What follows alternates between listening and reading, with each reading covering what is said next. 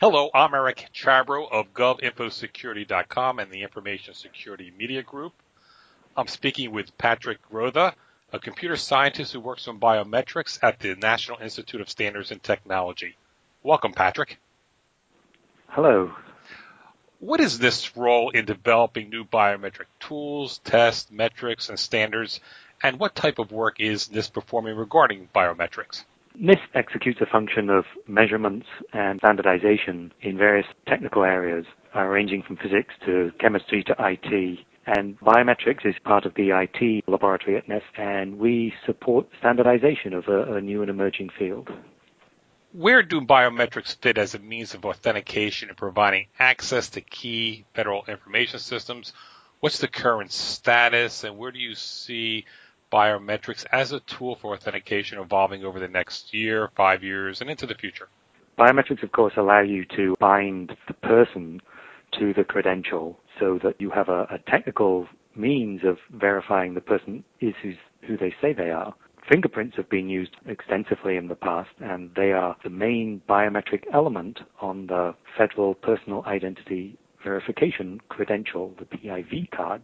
That credential is, is issued to all federal employees and contractors, and I think there are in excess of 3 million of those cards currently being issued.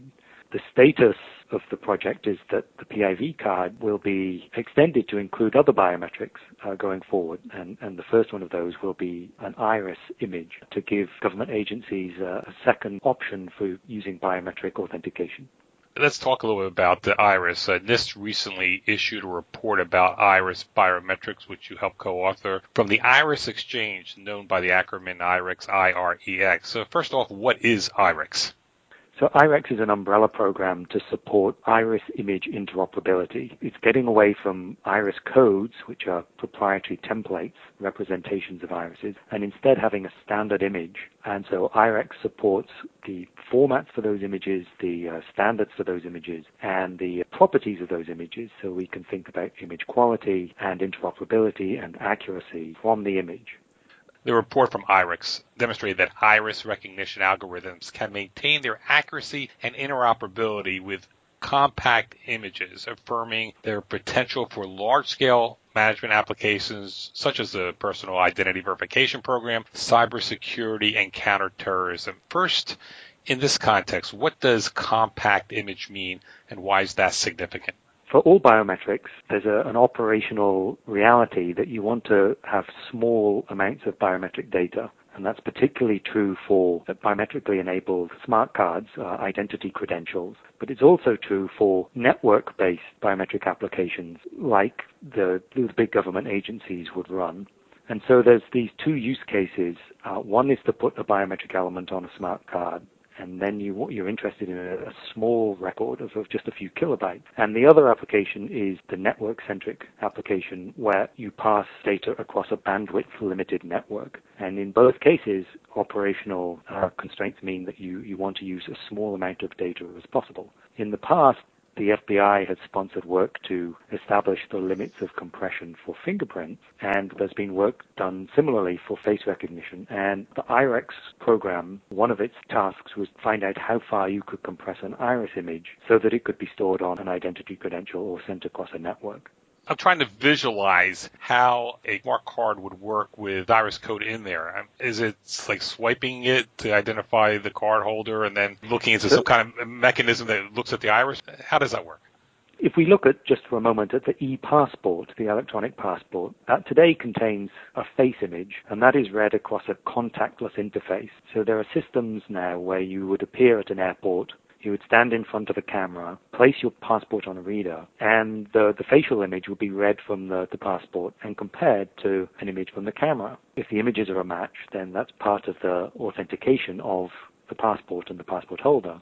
Similarly, with something like a PIV card, you would have the biometric data on the card and you could read the, say, an iris image or a fingerprint template from the card and match it against a newly acquired sample, either as part of physical access control or, or, logical access control. In either case, you seek to bind the identity, verify the identity.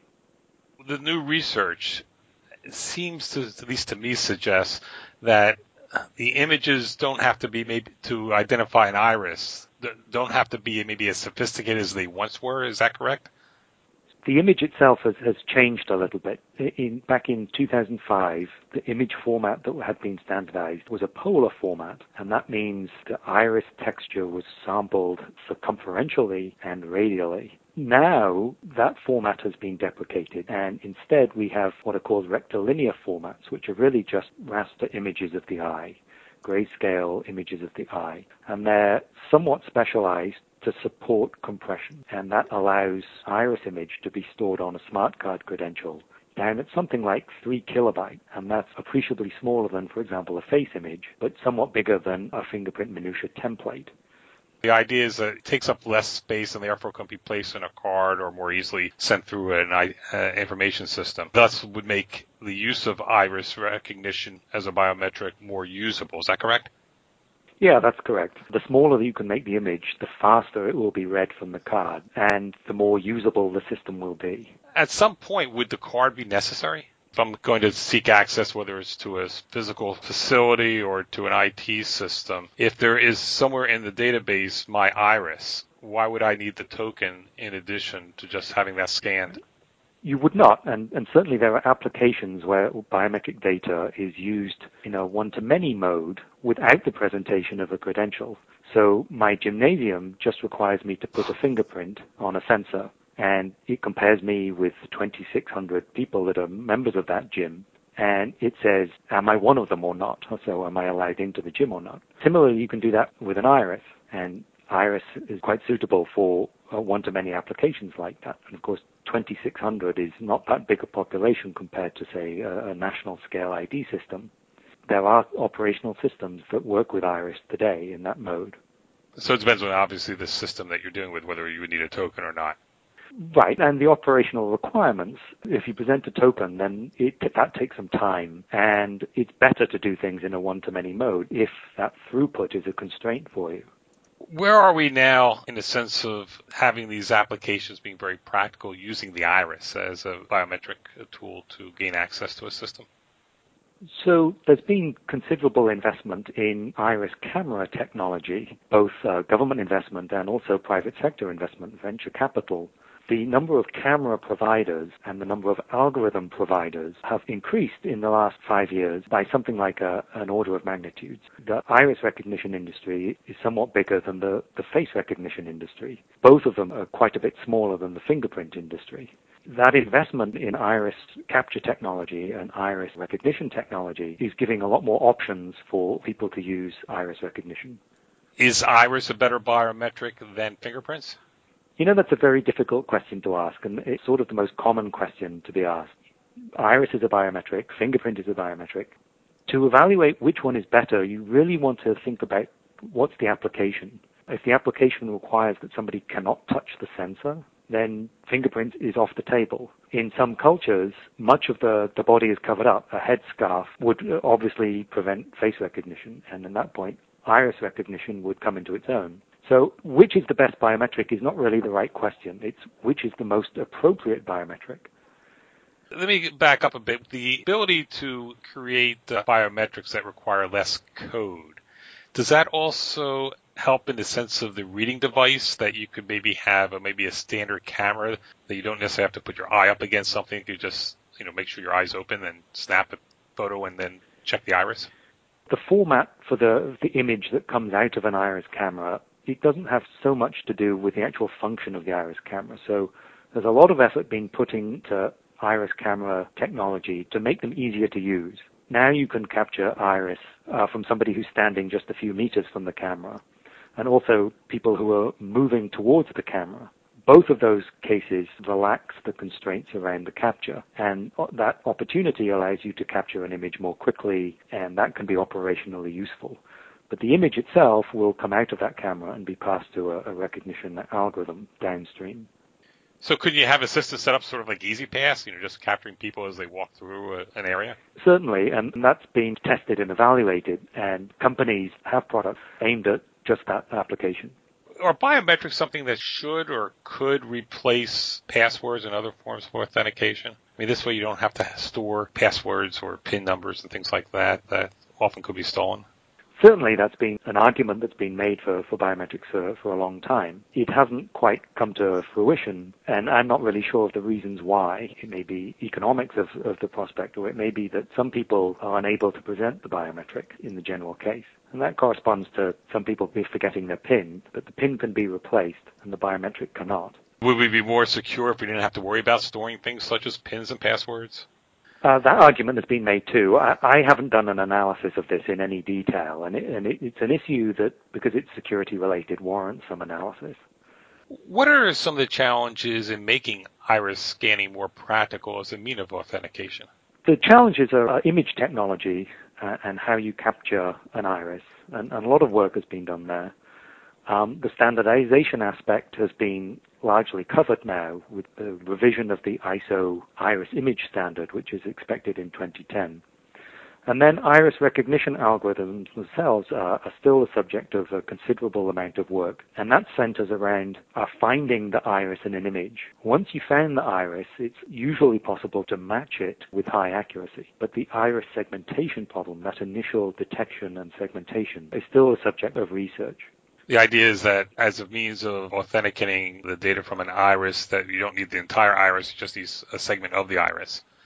You do need the, the entire iris. It, it's better to have the entire iris, but you want to locate it correctly. So you don't want to find part of the eye socket, for example, and think that's the iris. And, and some algorithms will make mistakes like that. They, they have to run in an automated mode, and they may actually find the wrong object in the scene. So that, that's still a challenge then to come up with these algorithms that can correctly identify the iris.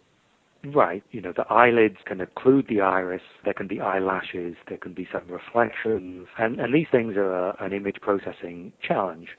Uh, to some extent, there's been an enormous amount of work that's been done on that, and the technology has improved. So, how promising do you find iris and other kinds of biometric technologies, and do you find iris the most promising? To answer that question, you, you really need to, to roll out the various biometrics in the application that you're targeting. So if it was physical access control into a federal workplace, for example, you should really run some kind of scenario test or, or operational pilot to see which technology is capable of being used in that environment. And some of that depends, for example, on whether the users of the system are, are cooperative or not and are familiar with the system or not. If they use it daily, that's somewhat different than using it just every six months. These factors, these measurements that you would have to make are what would drive decision on what's the best biometric. It's interesting. I don't know whether this is something you consider when you develop standards or other forms of testing, but the human factor, the human element, the, the, the, how comfortable an individual is with using a certain form of data, whether it's a biometric or, or a PIN, in verifying who they are. Yes, certainly. The, the human factor aspect is intrinsic to the whole biometric field, of course, because we start off with a, an analog object, a fingerprint or an iris or a face, and, and we digitize it and then pass it to a computer algorithm. So that interface, of course, is subject to human factors work. And the discipline of testing, which is usually scenario testing, has long understood that people present to systems in varied ways not everybody can hold their head up to a face recognition camera or an iris camera. Not everybody can flatten their palm for a hand geometry reader, and some people don't have fingerprints. And it's handling these cases and understanding that they exist, which is a driver for the operational use of biometrics. When you develop standards or metrics, are you ever concerned about privacy issues? Certainly, there's been standardization efforts around the security of biometric data and the privacy of biometric data. Using cryptography to protect biometric data is an ongoing topic. Using something called cancelable biometrics is another approach to looking after privacy. A third approach is to do match on card, which involves template that's uh, or a biometric sample that's always stored on the credential and never leaves the credential. Patrick, I thank you very much. Oh, you're very welcome. I've been speaking with Patrick Grother, a computer scientist who works on biometrics at the National Institute of Standards and Technology. For govinfosecurity.com and the Information Security Media Group, I'm Eric Chabrow. Thanks for listening.